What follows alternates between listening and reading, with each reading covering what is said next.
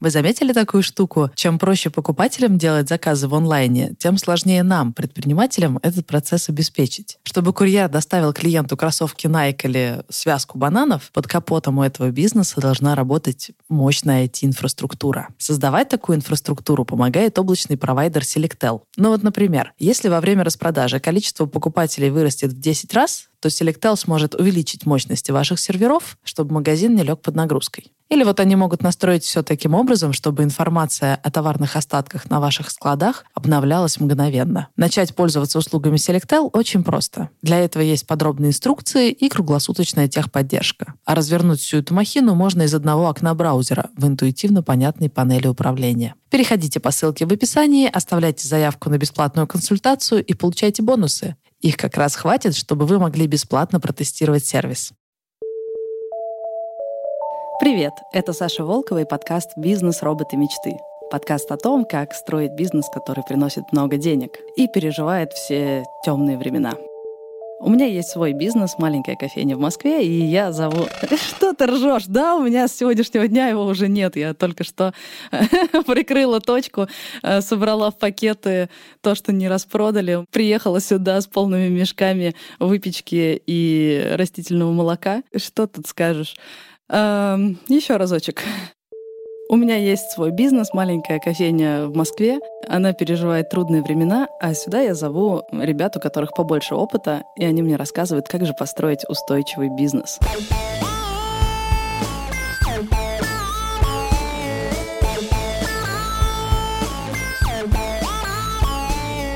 Привет, меня зовут Максим. Я уже несколько лет делаю фотолабораторию «Точка цвета». На данный момент наш годовой оборот 24 миллиона рублей, три офлайновых магазина и один онлайн. Всем привет, меня зовут Илья Волков, я сооснователь парфюмерной ручной сети «Библиотека ароматов». Мы делаем бизнес на стыке запахов, эмоций и технологий. Наш годовой оборот превышает 150 миллионов рублей. Всем привет, меня зовут Алексей Войтов, я совладелец сети Капибара Суши. Наш оборот 250 миллионов рублей в год. С прошлой недели начали закрываться один отдел за другим в офисе. Закрываются отделы, переходят на удаленку, а значит нет людей в офисе. Наши выручки уменьшаются, уменьшаются, уменьшаются. И вот сегодня Ира присылает мне, это моя бариста, такое сообщение. Я сейчас нахожусь в офисе Эватора, где уже третий день длится карантин. Обстановка непростая, общение с людьми свелось к минимуму. Это неблагоприятно сказывается на моем психическом здоровье. Участились эпизоды разговоров вслух самой собой. Похоже, я начинаю забывать вербальные способы коммуникации, из-за чего редкие потенциальные покупатели вызывают у меня бурную эмоциональную реакцию с невнятными выкриками. Но пока что я в силах предложить трубочку кофе, еще не все потеряно. И присылает видос. А там пустой просто офис, просто никого, только пара админов э, сидят грустные. Понятно, что продавать кофе некому, так что я сказала, дорогая, сворачивай вещички, если тебе нужна подработка, найдем. Приехала на точку, забрала скоропорт в пакетике, и я не знаю, когда это закончится. Но это еще не все. Конечно, я там списываюсь с другими предпринимателями в чате, все говорят, у нас падение выручки на 20%, у нас падение выручки на 30%. Хорошо себя чувствуют только те, кто продают гречу, туалетную бумагу и антисептики. И, конечно, нервозная обстановка повсюду, даже сюда мы заходим, готовьте паспорта, а пока вот воспользуйтесь антисептиком, он уже прикручен там на входе, и это повсюду просто в Москве. Ну и рублики тоже обесцениваются, я же коплю на свой новый бизнес, и мы с Никитой еще такие хвастаемся, у меня меня 300 тысяч, у меня 450, кто больше? Ага, ага, а в доллары переведи, а сегодня, а завтра? Просто дичь. Так что тема сегодняшнего выпуска — коронавирус, падение рубля и вообще любые внезапные неожиданные события, которые выбивают из колеи, и как подготовить к ним бизнес. Я могу сказать, что мы этот э, выпуск пишем в необычном формате. Сижу в офисе. В офисе у нас всего два человека, включая меня, и принимаю участие дистанционно в записи. У меня стоит э, ноутбук, рядом с ним лежат коробочки, на коробочках лежит э, iPhone. iPhone э, я завернул прям в тему коронавируса в носок. Это сделано для того, чтобы качество записи было соответствующим. У меня забавная ситуация. Прошлая неделя выдалась непростой. В общем, решил я поехать в Армению, в славный город э, Ереван. Вечером в пятницу сел в такси, с работы поехал в аэропорт. В итоге ночью я уже был в Ереване, заселяясь в отель. На утро оказывается, что я единственный постоялец в отеле. Все отменили свои приезды. Никого нету, кроме меня. В любой непонятной ситуации езжай в Ереван. Ты вообще дерзкий. В отеле никого. Выхожу на улицу улице полупустой город, большинство музеев закрыто, магазины закрыты, рестораны закрыты, люди по городу ходят в масках. Забавная штука с ребятами из Армении. Я вот заходил в, в одно из немногочисленных открытых заведений, и они на входе стоят, значит, предлагают тебе сразу обработать э, ладошки антисептическим средством. Я спрашиваю, как, блядь, что это за санитайзер такой? Они говорят, вах, друг, это не санитайзер, это персиковая водка, 50 градусов, давай попшикаем. И, собственно, как бы они тебе пшикают водку, ты растираешь, а потом ходишь, э, в общем, персиком пахнешь. Вот такие у них меры предосторожности в общепите. В воскресенье я уже как бы собираюсь паковать э, чемоданы. В 3 часа дня правительство делает объявление о том, что в 5 часов они вводят в стране чрезвычайное положение, закрывают все границы, какие только можно. И в итоге я в 10 вечера запрыгнул на борт, вернулся в Москву, и спустя 24 часа все, Границы закрыли, авиасообщения э, прекратили, больше никого не пускают. Ну, понятно, что если ты гражданин России, ты можешь вернуться, но если ты э, не россиянин, то все, дорога тебе закрыта. Я вернулся в Москву, кстати, сразу после паспортного контроля идет сортировка людей, прилетающих из-за границы. Тебя спрашивают, из какой ты страны, ты называешь, а тебе говорят, о, окей, хорошо, страна благополучная, ты проходишь одной дорожкой, но если страна в списке неблагополучных, тебя пускают через специальную лабораторию, там сидит несколько десятков э, людей в комбинезонах, в масках, респираторах, и что-то они с тобой, с тобой делают. Но выглядит это, конечно, сюрреалистично. Но это прям проблема белых людей. Ты знаешь, пока люди бизнеса закрывают, ты отдохнул недостаточно хорошо. Но знаешь, я тоже похвастаюсь. Я сегодня шла по торговому центру, пыталась найти себе влажные салфетки, Прохожу мимо одного магазина косметики, и там такая милая девушка с полной корзинкой этих антисептических салфеток. Говорит, всего по, там, не знаю, 19 рублей. Я такая, о, классно. А еще вам бесплатный массаж лица. А я такая, а знаете, а давайте. Так что сегодня я провела 15 минут тоже на отдыхе. Так а с бизнесом-то что? Слушайте, ну вот я прилетел, мы сразу в первый день сели за стол, проговорили ходы-выходы, и по факту сегодня у нас в офис вышло три человека. Мы всех перевели на удаленную работу. У нас работает сотрудник интернет-магазина, который принимает приходящие заказы, которых, кстати, стало больше. Работаю я и мой партнер. Все остальные у нас э, находятся в удаленном режиме. Передоговариваемся с торговыми центрами, с инвесторами, с прочими поставщиками. На первом месте у нас, конечно, стоят зарплаты нашей команды, потому что команда у нас в приоритете. В общем, смотрим, думаем, ситуация меняется каждый день, у нас есть магазины, и просто по результатам мы видим, что, конечно, у нас э, выручка просела на, на, на 40-50% по сравнению с, со среднедневными показателями. Да, я вот тоже ходила по торговому центру, так хорошо, людей нет. Ужасно для тех, кто строит там бизнес. А насколько выросли онлайн-продажи? Продажи онлайн подскочили где-то процентов на 20, но, конечно, они ни в коем мере не нивелируют, не перекрывают э, то падение, которое мы сейчас э, ощущаем в физической рознице. Ага. Леша, а у тебя как? Мы, подобно того, как сделал Илья, позавчера собрали генштаб, решили, что мы будем делать. Но два часа назад губернатор Смоленской области ввел положение повышенной готовности к чрезвычайной ситуации и объявил о том, что все спортивные учреждения закрываются. Одна из наших точек топовых находится в Дворце спорта, и с завтрашнего дня она работать не будет. Поэтому пришлось собирать генштаб еще раз, Братишка, сейчас вот. бы обняла тебя, если бы ты был не удален.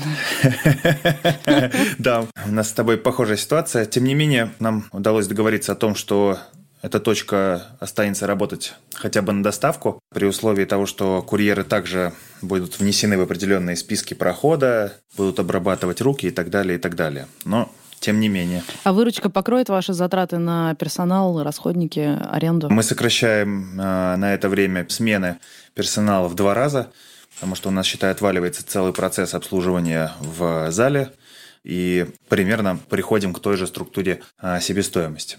Кроме этого, мы узнали о подражании некоторых критически важных ингредиентов на 50% за один день и получили информацию о том, что они будут э, расти и дальше. А что подорожало и почему? Подорожала икра Масага. Она стоила 400 рублей, стала стоить 630 за полкило.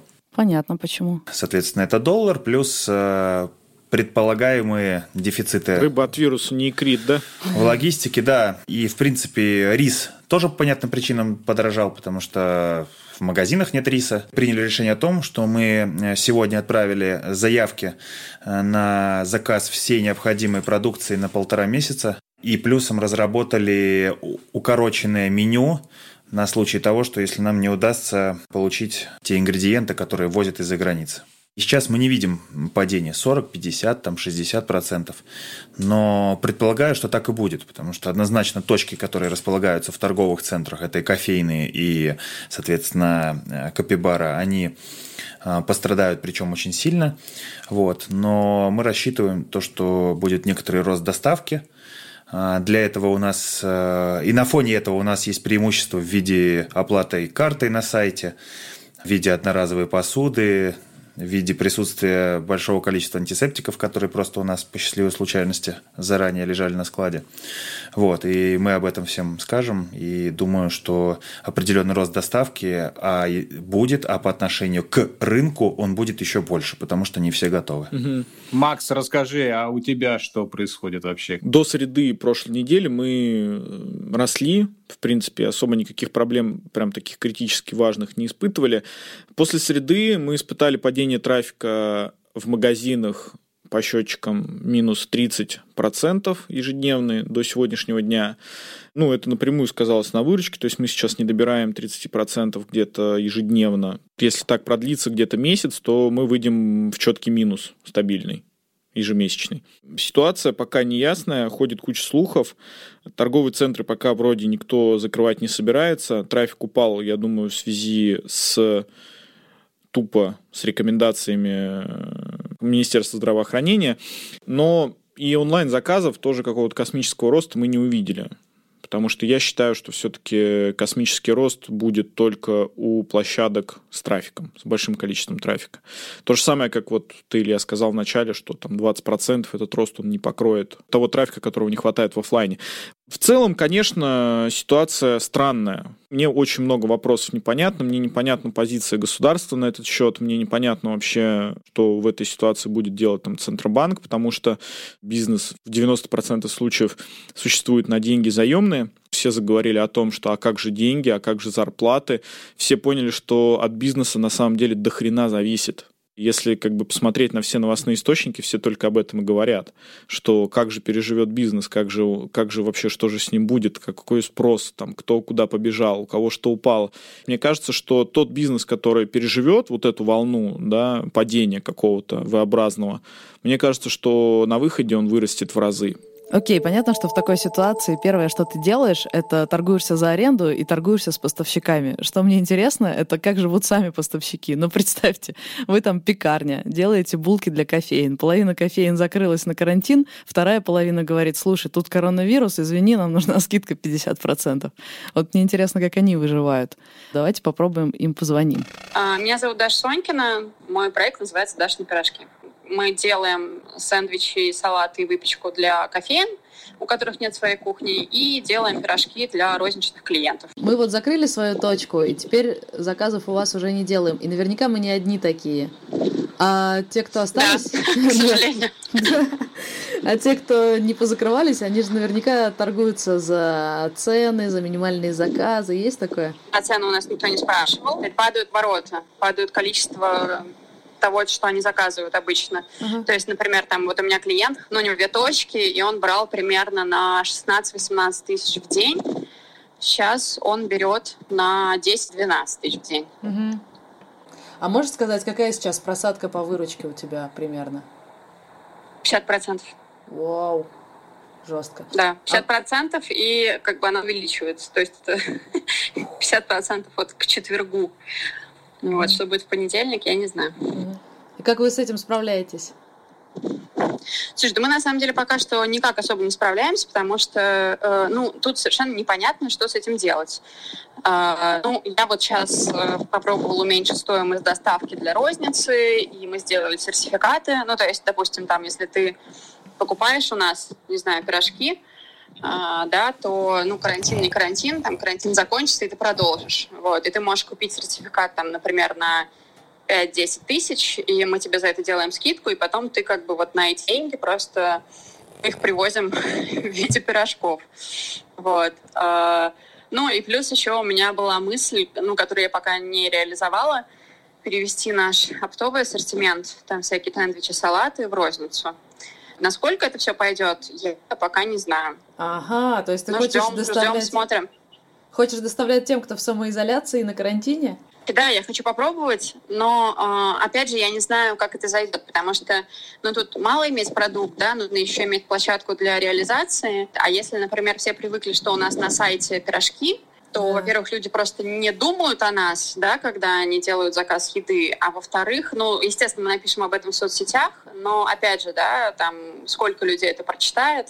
Ну, в общем, я не знаю, посмотрим, как пойдет. У нас, в принципе, есть еще э, аккаунт на Яндекс Еде, вот, и я туда тоже попробую поставить сэндвичи и салаты и посмотреть, получится что-то из этого или нет. На самом деле тут даже можно и там, с потерей прибыли какой-то, да, это поставить.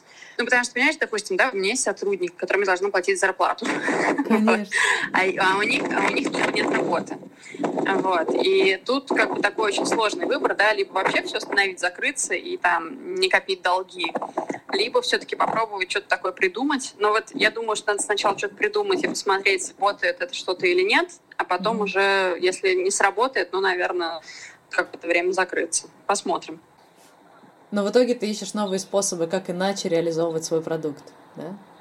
Да, да, сейчас я ищу какие-то новые способы и очень-очень э, надеюсь на то, что в каком-то обозримом будущем э, ситуация изменится в лучшую сторону, и мы все опять начнем нормально работать. Хотя, конечно, никакой уверенности, к сожалению, нет.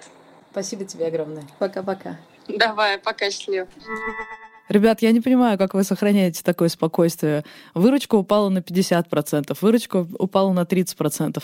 Когда у меня падает выручка на 50%, я закрываю точку, потому что моей маржи недостаточно, чтобы работать в плюс при вот таком падении выручки. Что у вас за бизнесы такие, что вы можете спокойно сейчас? Один в Армению уехал, другой просто сидит с Excel. М, кажется, я потерял 50% выручки. Ну, перестрою немножко свой бизнес и поплыву дальше. Come on! Ну, где, где ваши эмоции? Ну, или что? Э, у вас настолько прочные бизнесы, или у вас там подушка безопасности огромная под попами? Я не понимаю. Смотри, какая у меня ситуация. А, во-первых, я не могу э, все закрыть, как ты говоришь, просто потому что я не один в деле. У меня э, есть команда, это люди, у них семьи. И, соответственно, скажем так, мое решение поставить точку означает э, мое желание расписаться в своей собственной беспомощности, попробовать найти ответы в той ситуации, в которых я еще не знаю, какие могут быть ответы. Во-вторых, есть такой экономический эффект, когда закрытие какого-то проекта может быть связано с еще большими издержками, чем если бы он продолжил э, функционировать, возможно, в каком-то смысле в холостую, но тем не менее, как бы он работает, он генерирует какой-то сейчас э, cash flow, и мы, мы считаем, мы видим, что этот cash flow, он пока перекрывает отсутствие cash flow. Конечно, мы все это переживаем, мы принимаем это близко к сердцу. Это, вот я лично говорю за себя, за свою руководящую команду. Все прекрасно отдают себе отчет в том, что ситуация максимально непредсказуемая, непонятная. А, но я не могу ретранслировать э, какие-то свои панические настроения, которые мне выкидывает мой собственный мозг вовне, потому что ну, мы не должны, как э, предприниматели, как э, главы каких-то коллективов, компаний, ретранслировать негатив вовне. Надо сохранять спокойствие, пытаться находить какие-то решения. Неизвестно, что будет завтра, но э, я думаю, что мы вполне рациональны э, и достаточно мобильны в том плане, чтобы найти какие-то ходы-выходы, даже если сейчас мы, мы о них не знаем. Мы продолжаем работать, э, стараемся делать на опережение, закладывать самые негативные сценарии. Мы уже просчитали свои шаги, что будем делать, если совсем все плохо произойдет. Э, стараемся делать эти шаги с опережением, а не так, что вот наступило, мы начинаем придумывать, что, что это может быть. У нас заложены в расчеты самые апокалиптичные сценарии. Интересно, чем все это закончится. В любом случае мы пока живы, здоровы, э, все хорошо. Я думаю, что, наверное, это самое главное. И, конечно, самое главное – здоровье команды, что мы по максимуму сейчас всех постарались э, обезопасить и работаем в том режиме, как есть. И вот пока мы, кстати, с вами здесь сидим, общаемся, вот мне сейчас пришло пуш-уведомление, что доллар пробил отметку 80 рублей. И вообще мы, в принципе, находимся с вами в состоянии такого, мне кажется, идеального шторма, когда накладываются друг на друга разные черные лебедяшки. А, с одной стороны, на спрос давит ситуация с вирусом, с другой стороны, на твои косты давит ситуация с долларом. В общем, очень классно. Господи. Чувствуешь себя в прямом смысле между молотом и наковальней. Выходит, предприниматели — это не только люди, которые открывают все магазины и обеспечивают все то, что что люди едят. Это еще люди, которые их закрывают, да? Нет, я имею в виду, это еще люди, которые сохраняют спокойствие и несут ответственность за других людей, э, продумывают, как защитить своих Ну, определенно, come on, мы все делаем бизнес там э, разного уровня, разного объема ликвидности, разного масштаба, но мы его делаем в одной стране. Эта страна называется Россия. И Россия, особенно последние там 20 лет представляет из себя очень странную страну. И черные лебеди, они вот такого рода, да, там как вирус, как еще какие-то, которые там на предыдущей неделе случились, мы не можем их предугадать, но мы прекрасно понимаем, что к чему нам надо готовиться, и поэтому мы в этом плане нам намного лучше жить. Так, вы все трое говорите про черных лебедей. Да. Кто первый поднимет руку и объяснит, что такое чер... черные лебеди? Это непредвиденные события, которые обязательно случатся. Это такая своеобразная метафора. Ее популяризировал э, Насим Талеб.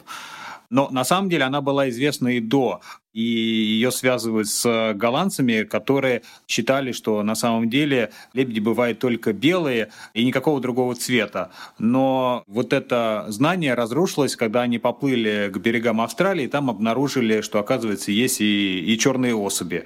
Талиб взял, обыграл эту метафору, и сейчас э, ей обозначают все труднопрогнозируемые, редкие, неожиданные ситуации, а, которые приводят либо к каким-то совсем плохим, либо совсем хорошим последствиям. Если мы обсуждаем черных лебедей, то есть события, которые происходят совершенно непрогнозируемо, и э, они кому-то рушат бизнес, а кому-то приходят в плюс, были ли когда-то истории, когда человек умудрялся вот в этот, во время этого идеального шторма придумать что-то, чтобы, наоборот, выйти победителем из этой ситуации.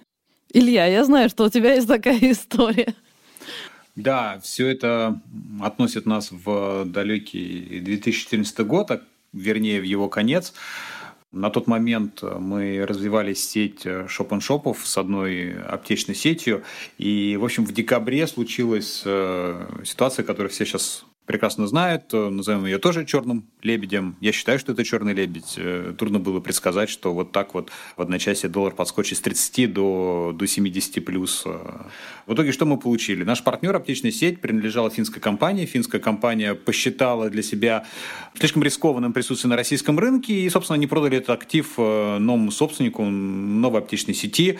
Мы с ними встретились, э, и они сказали, ребята, вы классные, но как бы ваш формат нам, нам не нужен.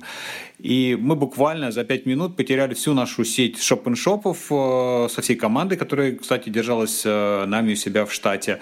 И одновременно, с другой, с другой стороны, мы получили доллар, который стоит 70, э, а у нас как бы товар производится в Америке, мы везем, растамаживаем, и, конечно, курс влияет в значительной степени.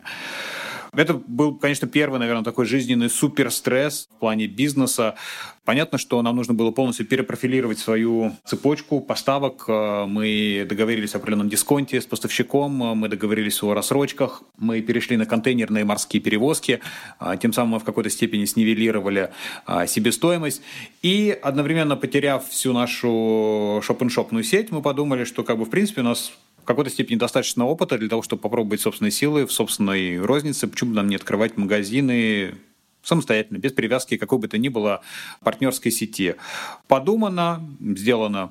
И это был 2015 год. В течение него мы полностью поменяли нашу цепочку логистики. Мы запустили сеть магазинов э, под нашим собственным управлением. В итоге, на конец года мы, мало того, что соптимизировали в плане себестоимости, ну и мы нарастили оборот за тот год примерно в, в 2-2,5 раза. Вот это то, что мы получили. Вначале было очень страшно, стрессово, но мы поняли, что пути назад нет. И, собственно, как мышка, которая попала в молоко, начала все это взбивать, и в итоге молоко превратилось в масло, по которому она смогла спокойненько выбраться из баночки. Круто. Леша, а у тебя было такое, чтобы вы победителями вышли из какой-то турбулентности? А, не могу сказать, что мы вышли победителями, но рынок увидел дитя кризиса под названием роллы с курицей. Вот. Японская кухня больше не будет прежней, начиная с 2014 года, когда лосось, угорь и креветки подорожали ровно в два раза. А. Э, Связано, да, это было с ростом э, доллара и санкциями, введенными западными странами по отношению к России. Маржинальность этого роллов с угрем или с лососем стала близка к нулю, либо вообще минусовая. Поднимать э, цены в два раза мы не могли, потому что этот продукт был просто нерелевантен на рынке. Соответственно, все компании, крупные и маленькие, стали делать вот этот самый плов э, под видом роллов, то есть э, а-ля ролл Chicken Crab, который в себе содержит э, курицу, крабовые палочки и, конечно же, сыр, который теперь больше не Филадельфия, а сыр Хохланд или сыр какой-нибудь Рябушкин. Обожаю. Вот, импортозамещение. Самый смех в том, что это дитя кризиса, и по нынешнее время, когда уже цены более-менее стабилизировались, приносит больше денег, чем те самые дорогущие и вкусные роллы с э, лососем, угрем или креветками. Да потому что русская душа куры просит с гречей. Да, русская душа просит. И один раз даже была такая, такой случай, честно, мне хоть и смех, и грех. Я выступал э, спикером в э, бизнес-клубе «Деловар», рассказывал там про франшизу, про все остальное, про какие-то умные штуки, построение команд. И после выступления ко мне подбегает э, чувак с такими горящими глазами, говорит, Алексей, Алексей, я хочу кое-что сказать. Я говорю, что ты хочешь сказать? Я обожаю ваши куриные роллы. Ну, господи, в этот момент я просто не знал, радоваться мне или плакать, потому что, ну, твою мать, мы же вроде японская кухня. Вот, но в целом куриный ролл – это, по сути, та самая антихрупкость, которая спасет нас и в эпоху коронавируса. Окей, а птичий грипп не подкосил? Куриные роллы. Максим, а ты как переживал глобальные черные лебеди? Реальный год, 2016, по-моему, если я не ошибаюсь, для нашей небольшой на тот момент э, розничной сети, если два магазина можно назвать розничной сетью, он обернулся вообще полным провалом. Мы прекрасно жили, как такие маленькие феи, работали, зарабатывали в одном очень известном торговом центре, и одним днем нам подняли аренду в пять раз. Мы встали в позу, сказали, что все, мы съезжаем, нам дали 10 дней, и за эти 10 дней мы нашли, перевезли, успели сделать ремонт, и этот торговый центр через три месяца сгорел.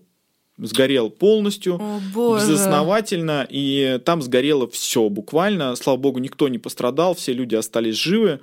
Загорелась вывеска немалоизвестной компании букмекерской конторы сраной.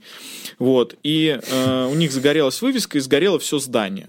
Это прям, ну, фактически в центре Москвы. Господи. И у вас оборудование там все? Да, да. Ну, само собой, что я не знаю, как ну, для малого бизнеса потерять 50% всего бизнеса, да, потерять столько сил, потерять вообще все там, на что мы там три года старались, покупали, мы это потеряли за три месяца. О, боже. Вообще, самое рискованное дело в России – это малый бизнес. Вот Слушай, самое мне сейчас так смешно вспоминать, что я буквально год назад, когда думала о том, чтобы открыть свой первый бизнес на свои деньги, я представляла так, что ты сначала мучаешься, ты ничего не умеешь, у тебя ничего не Да. получается, там год-два ты мучаешься, потом ты построил, Мгм. оно стоит, и ты только деньги считаешь, Да, систему так выстроил. а теперь думают. я сижу и думаю, окупаемость бизнеса обычно 1-2 года, а договор аренды на год. Тут как-то что-то не бьется. Да, начинает биться потом, когда ты набираешься опыта, и вот сейчас, там, к примеру, последний договор мы подписываем на 5 лет. Еще интересно, сколько бизнесов уже закрылись. У меня есть ребята, которые организуют хранение всяких вещей, и они работают и с физиками, ну, типа хранить велик и сноуборд, и с юриками. Э, закрыли точку, надо куда-то поставить стойку. Хочу их спросить, сколько стоек они уже укомплектовали свои склады. Меня зовут Миш Семенов, и я делаю в Юбе сервис хранения вещей для людей и бизнеса. Скажи, что-нибудь изменилось в вашем бизнесе вот с момента всего этого коллапса с э, долларом и коронавирусом? Если говорить про людей, то мы уже видим небольшое увеличение роста спроса, потому что они сидят дома и э, разбирают вещи или, наоборот, закупились большим количеством э, гречки и хотят освободить пространство. Ее некуда складывать, гречку. Да, или, ну, или, или нужно деть куда-то остальные вещи из дома, чтобы гречка поместилась. Это зависит от того, насколько люди параноидальны. А что, есть а такие запросы, говорить... что прям гречку к вам отвозят? Да, бывали. Мы пока э, не, не знаем, что делать, потому что мы, вообще говоря, не храним продукты. Uh-huh. Э, с туалетной бумагой, впрочем, проще. О, Господи. Если говорить про бизнес, э, то есть два основных запроса. Действительно, э, первый связан в основном с удаленной работой, потому что те бизнесы, которые переходят полностью на удаленную работу, понимают, что им не выгодно больше содержать офис, и они съезжают из офиса на несколько месяцев, и все содержимое офиса отдают нам на хранение. Естественно, это получается дешевле, чем, чем даже снять половину из офиса. Второй кейс про малый ритейл. Действительно, когда кофейня или какой-то фуд ритейл сейчас сокращает количество точек, оставляя только самые прибыльные, э, и часть оборудования с этих точек отправляется тоже к нам на склад, потому что это дешевле, чем э, оставлять его на точке и платить аренду, и надежнее, чем отвозить в гараж, где, в общем, неизвестно, что сейчас будет по сырой погоде угу. через три месяца. Понятно. А много таких уже? Пока не очень много, пока, в общем, паника не началась, и э, все надеются, что э, все будет хорошо, как у нас в России обычно бывает. Но уже несколько случаев есть. Мои вещички тоже у вас лежат. И в, в, полной, полной сохранности находятся, более того. Слушай, а я могу э, с, с вашей помощью распродать все это на Авито? Да, это тоже кейс, который мы активно прорабатываем, и в связи с последними событиями тоже можно попросить нас э, действительно выложить какие-то позиции на Авито. Мы согласуем цену, посмотрим среднюю цену по рынку, согласуем ее, сфотографируем, и дальше будем по, на связи с покупателями э, можем показать, если нужно, и включить оборудование. Так как наш склад находится в Москве, то к нам можно приехать и посмотреть его на месте. В целом, это хороший кейс, сдать на несколько месяцев, э, понять, э, какая э, обстановка и требуется ли вообще оборудование, чтобы не продавать его сейчас в горячке по заниженной стоимости. Кроме uh-huh. того, можно выложить его по рыночной, скажем так, цене, без скидки за скорость. Uh-huh. И часто это бывает выгоднее, даже если заплатить за пару месяцев хранения. Если это что-то дорогое, типа кофемашины, понятно, что продавать ее там за 60 тысяч рублей вместо 100 э, глупо. Э, лучше подождать пару месяцев, она продастся за там, 85. Спасибо тебе огромное. Спасибо большое за звонок. Будем держаться вместе. Да, спасибо. Самое время, когда черный лебедь, подумать вообще о глобальных тенденциях. Потому что если ты плывешь против течения, ну окей, год-два у тебя есть, но рано или поздно течением тебя снесет. И вот глобальная тенденция, все уходит в онлайн. Доставка еды, доставка кофе, доставка всего домой. И кажется, что там, через несколько лет человек просто будет сидеть в квартире, у него будет онлайн-образование, удаленная работа, еду и кинотеатр ему будут приносить с доставкой. Все через онлайн. И коронавирус все это только усилил, потому что всем приходится учиться идти в digital, и все то, что и так происходило, начинает происходить еще быстрее. И я не понимаю, где место малого бизнеса, конкретно где мое место вот в этой диджитализации. На самом деле, мне кажется, что продукты будущего будут рождаться на стыке офлайн и онлайн. Объясню почему.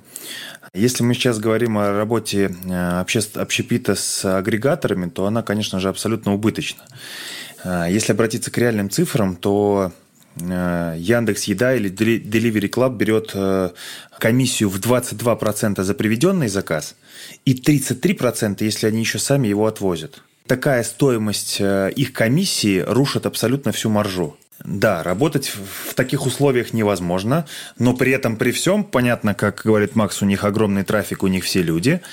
С другой стороны, это, в принципе, устойчивая модель. Здесь э, рождается нечто такое гибридное. Это, допустим, э, пиццерия без э, кассиров и поваров, кофейня вообще без кого-либо. И эту ситуацию мы видим в Китае, когда человек заказывает через приложение, а забирает через окошечко у робота. И в этом случае мы экономим на аренде, экономим на а, том, что мы становимся более устойчивы к черным лебедям, но в то же время человек может прийти и забрать в офлайн точке, сохраняя нашу маржу как предпринимателей. Мы растим свой бренд, с тем, чтобы на платформе этого бренда затем уже а, строить а, какие-либо устойчивые модели. Это может быть либо своя доставка, либо свои офлайн точки Но бренд позволяет а, создать дополненную стоимость чего бы то ни было. И вот это, мне кажется, наш единственный верный путь. То есть сначала построим бренд, а потом разберемся, что с ним делать. А как ты думаешь, вообще будут бренды через пару лет вот именно в еде важны? Если завтра, к примеру, условный Яндекс Суши сделает, вы выживете? Я думаю, да. Мне кажется, бренды будут э, важны всегда, просто потому что люди хотят э, ассоциировать себя не с э, большим братом, да, в виде Яндекса или еще кого-то, а с разными брендами, дифференцироваться, быть яркими, быть эмоциональными или быть негативными. Сырую рыбу я бы пошел есть в Яндекс, я тебе честно скажу. Сырую пошел бы в Яндекс, а куриный запеченный ролл с моцареллой к нам. Красавчик. Ой, а еще мне тут в чате пишут. У меня есть спортзал, где тренируется куча людей из тусовки. Э, он закрылся и переезжает в онлайн. Спортзал в онлайн в авральном режиме. Хочешь их? Ну вот, давай спросим. Сейчас позвоню им. У нас такая ситуация. У нас э, сегодня большой спортивный клуб на Пушкинской, который вырос из э, сообщества людей, которые пробовали разные виды спорта. Елена Сдобникова, соосновательница клуба «Спортивная секция». И, в общем-то, мы э, постепенно развивались, и вроде бы мы только-только вышли как-то вот куда-то там, а, происходит вот эта вся ситуация, мы еще делаем выезды, у нас есть загородный формат э, Болтов дача, и, собственно говоря, на выходных мы даже вообще не знали особо, что происходит в городе, потому что были без интернета, а по дороге в машине мы стали получать смс от друзей, от э, атлетов, от наших. Все стали спрашивать, э, а что, а как.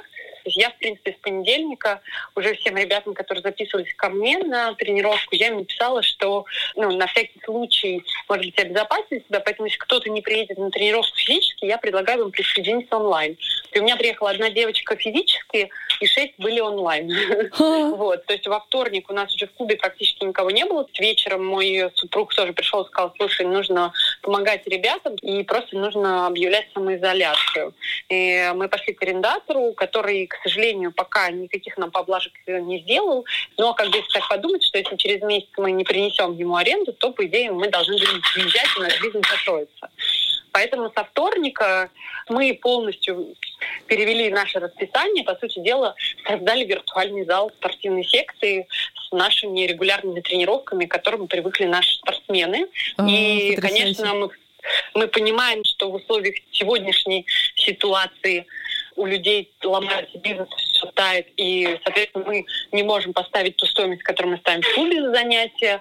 Мы сделали 50%, и у нас, по сути дела, половина уходит оплата тренеру, там 400 рублей стоит тренировка, оплата уходит тренеру, а остальная часть, это как бы вообще даже не прибыль, это просто поддержать там нашего уборщика, у которого mm-hmm. нет источника доходов, администратора.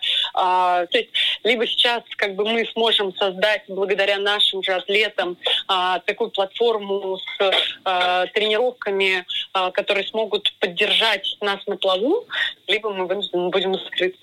А как это выглядит и... онлайновые тренировки?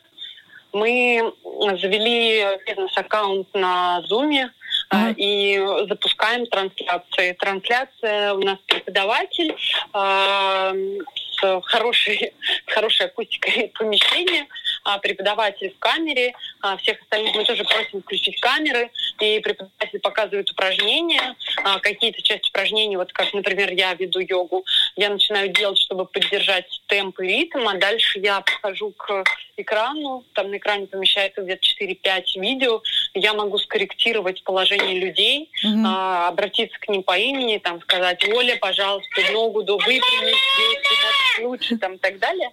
Вот. Ну и, собственно говоря, сегодня вот уже с нами одновременно занимались люди из Москвы, Самары, Рязани и Питера. Воу! Вот, э, да. Круто! Скажите еще что. Как вы называетесь, чтобы вас могли найти? Мы называемся «Спортивная секция клуб». У нас есть инстаграм-канал «Спорт», нижнее подчеркивание «Section», нижнее подчеркивание «Club».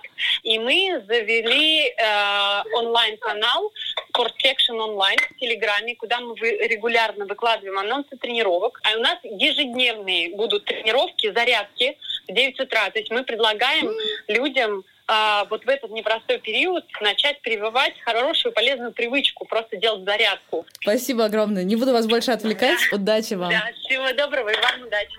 Лия, как ты диджитализируешься? Наша собственная статистика показывает, что, конечно, продажи в интернете у нас растут в два раза по отношению к 2018 году, в 2019, в два раза в 2018 по отношению к 2017. И в этом есть громадный потенциал. И мы многое делаем сейчас для того, чтобы этот канал э, развить. И вообще э, я понимаю, что, в принципе, нам нужно превращать наш интернет-магазин в некую, в некую платформу, на которой э, могут собираться и люди, то есть это определенный такой, знаете, маркетплейс с социальным, социальным участием, и разные интересные нестандартные продукты.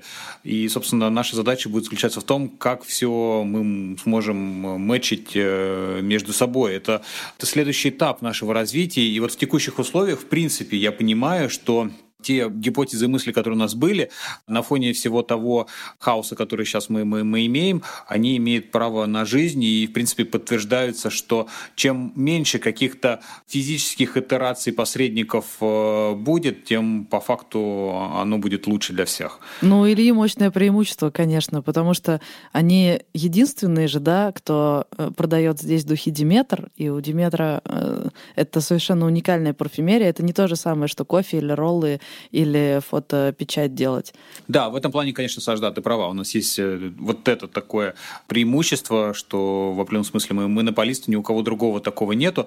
Но, а, опять же, мы должны понимать, что парфюмерия не является продуктом первой необходимости.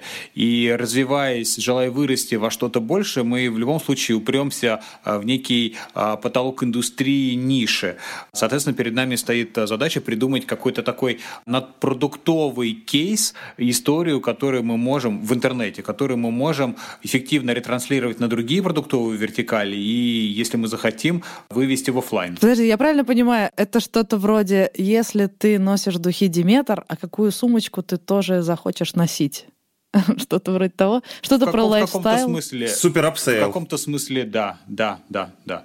То есть, как бы ты можешь прийти и купить и флакончик, а дополнительно к нему можно купить еще вот это, вот это, вот это, и делать это с определенной историей. То есть, это не простой масс-маркет, когда ты выбираешь по принципу, где дешевле, там я беру.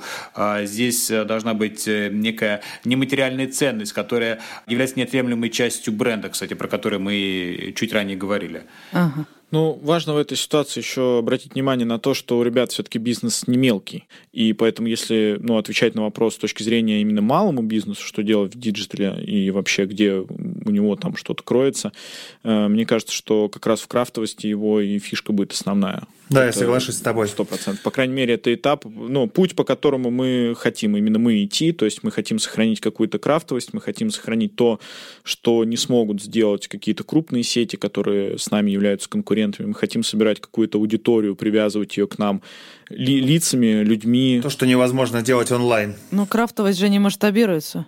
Come on. Кра- кра- совершенно не, не масштабируется, и ты совершенно права. И здесь кроется большая проблема рынка, собственно. Если Так ты и не всем надо масштабироваться. Да. Да, да, да, да, да. То есть и важно То понимать, есть что я правильно понимаю, у нас есть Яндекс Пиво, которое всем разливает пиво, а еще есть пиво у Васи, и там ты ходишь и Да. прям к конкретному Васе. Да. И пиво у Пети, а там да, Петя. Да, да, да. Эта модель, она очень хорошо себя показывает в Европе, в принципе. То есть, если вот мы говорим про европейский бизнес, в первую очередь в нашей голове всплывает вот эта крафтовость в бизнесе. То есть, когда семья, дедок с бабулей, внучка у них там, и все они вот это вместе делают. Вот это вот приблизительно та модель, которая выживет, наверное. Блин, ну это выглядит как тупик, потому что Тупик. Да, малый бизнес так и останется малым. Так и есть, да. Блин, он тоже малый бизнес тоже должен быть, ё-моё. Он будет, никто не говорит, просто, ну, не будет там пальм, богам и своего острова. Так, подождите, дорогие слушатели, если вы не согласны с Максимом, обязательно напишите об этом в комментариях и напишите свои мысли, потому что мы не можем вот так взять и закончить подкаст на мысли, что малый бизнес останется крохотным пиво у Васи, а все остальные убегут в Яндекс Пиво и Яндекс Маркет, агрегаторы обезличенные, и вся прослойка малого бизнеса исчезнет, останутся только производители и агрегаторы. Если вы с этим не согласны, обязательно напишите нам в комментарии. И отправьте Максу железячку с коронавирусом, чтобы не говорил всяких глупостей. С коронавирусом. Это был подкаст «Бизнес. Роботы. Мечты». Наш самый тревожный выпуск. Подписывайтесь на нас, ставьте звездочки и обязательно пишите свое мнение в комментариях. А если у вас есть вопрос про бизнес, зайдите в Телеграм и наберите в поисковике «Собака Ask Sasha Bot» вы найдете специальный бот, куда можно отправлять ваши вопросы. Будет здорово, если вопрос будет аудиосообщением, тогда мы услышим ваш голос. С вами была я, Саша Волкова, а еще Илья Волков, Алексей Войтов и Максим Воробьев.